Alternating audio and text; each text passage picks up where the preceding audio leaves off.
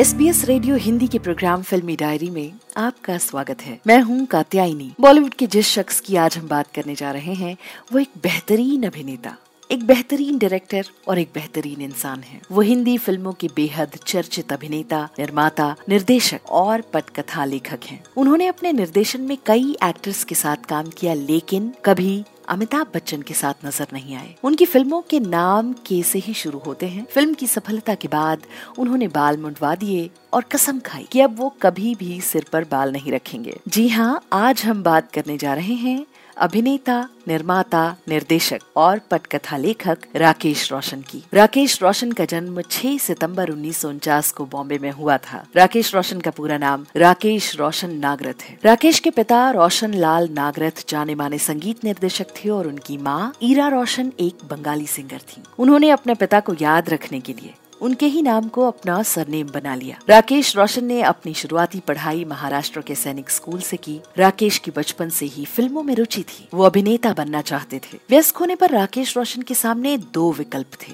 पहला था अभिनय, निर्देशन आदि सीखना और दूसरा विकल्प था बतौर सहायक निर्देशक फ़िल्म निर्माण प्रक्रिया को समझना। राकेश ने दूसरा विकल्प चुना। फ़िल्म मेकर मोहन कुमार के असिस्टेंट के तौर पर उनका करियर शुरू हुआ। राजेंद्र कुमार की सिफारिश पर राकेश को 1970 में रिलीज़ हुई फ़िल्म घर घर की कहानी मिली, जिसमें वो सहायक भूमिका में थे। इस बीच उन्होंने बतौर अभिनेता कुछ फ़िल्मों में काम किया। खेल खेल में खानदान पराया धन खट्टा मीठा जैसी फ़िल्मों में काम करने के बाद राकेश रोशन को महसूस हुआ कि उन्हें फ़िल्म बनानी चाहिए। राकेश रोशन की शादी पिंकी से हुई, जो अपने जमाने के मशहूर निर्माता, निर्देशक जे ओम प्रकाश की बेटी हैं। उनके दो बच्चे हैं, बेटा ऋतिक रोशन और बेटी सुनैना रोशन। राकेश रोशन ने 1980 में फ़िल्म निर्माण के क्षेत्र में हाथ आजमाया और अपना खुद का प्रोडक्शन हाउस खोला। राकेश रोशन ने पहली बार फ़िल्म आपके दीवाने का निर्माण किया। हालाँकि उनकी अगली फ़िल्म जाग उठा इंसान, उन्होंने डायरेक्ट की,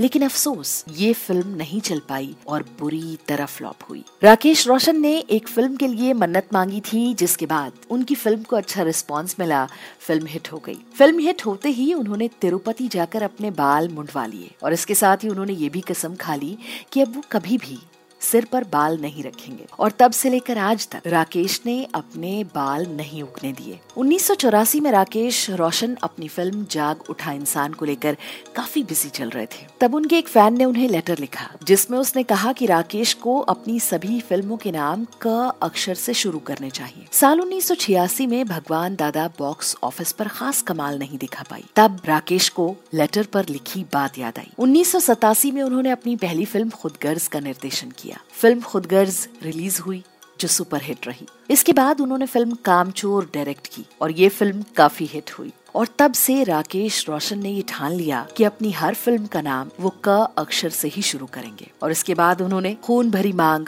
किशन कन्हैया किंग अंकल, करण अर्जुन और फ़िल्म कोयला जैसी फ़िल्मों का निर्देशन किया। निर्माता निर्देशक के रूप में फ़िल्म करण अर्जुन की बेशुमार लोकप्रियता के असली हीरो तो राकेश रोशन रहे। राकेश ने जितनी फ़िल्मों का निर्माण निर्देशन किया। सभी के शीर्षकों का पहला अक्षर के रहा और इनमें से ज़्यादातर फ़िल्में बॉक्स ऑफ़िस पर सफल रही। राकेश रोशन की अमिताभ बच्चन के साथ फ़िल्में न करने की बड़ी दिलचस्प कहानी है। राकेश रोशन ने फ़िल्म किंग अंकल अमिताभ बच्चन को ध्यान में रखकर ही तैयार की थी। अमिताभ को भी फ़िल्म का कॉन्सेप्ट पसंद था, लेकिन वक्त आने पर बिग बी ने पर्सनल परेशानियों के चलते फ़िल्म में काम करने से मना कर दिया। उसके बाद राकेश ने जैकी श्रॉफ को लेकर फ़िल्म पूरी की, लेकिन दोबारा दोनों में से किसी ने भी साथ काम नहीं किया। हालाँकि दोनों ही स्टार आज भी एक दूसरे की रिस्पेक्ट करते हैं। राकेश रोशन ने अपने बेटे ऋतिक रोशन को सन 2000 में फ़िल्म कहो ना प्यार है में लॉन्च किया।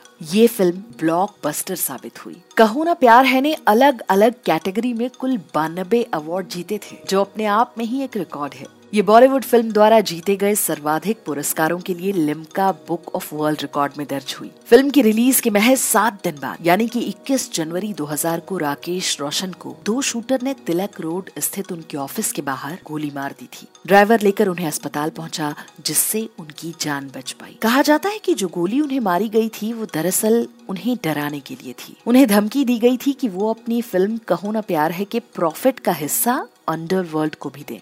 फ़िल्म की सफलता के बाद राकेश रोशन ने कोई मिल गया का सीक्वल बनाने का निर्णय लिया। सीक्वल क्रिश का निर्माण हुआ और इसे भी दर्शकों ने खूब पसंद किया। राकेश रोशन ने एक तीसरी कहानी पर काम किया और फ़िल्म का नाम तय हुआ क्रिश थ्री। फ़िल्म क्रिश थ्री को दर्शकों ने प्यार दिया। कोई मिल गया और क्रिश की विश्वसनीयता और फ़ैन फॉलोइंग क्रिश थ्री के काम आई। राकेश रोशन एक बेहतर, परिपक्व निर्देशक बनकर उभरे। उन्होंने 2010 में काइट्स का भी निर्माण किया। राकेश रोशन ने 60 से अधिक फ़िल्मों में काम किया। उन्होंने ज़्यादातर ऋषि कपूर के साथ मल्टी स्टारर फ़िल्मों में काम किया। उनकी फ़िल्मों की तरह उनकी जीवन की यात्रा भी कठिन बाधाओं से भरी रही है। लेकिन इन बाधाओं को राकेश रोशन ने हर बार कामयाबी के साथ पार किया है और उम्र के इस पड़ाव में आकर भी उनका जलवा कायम है। अब खबर ये भी आ रही है की राकेश रोशन क्रश फोर रिलीज़ करने की तैयारी में है। एस रेडियो हिंदी के प्रोग्राम फिल्मी डायरी में आज के लिए बस इतना ही।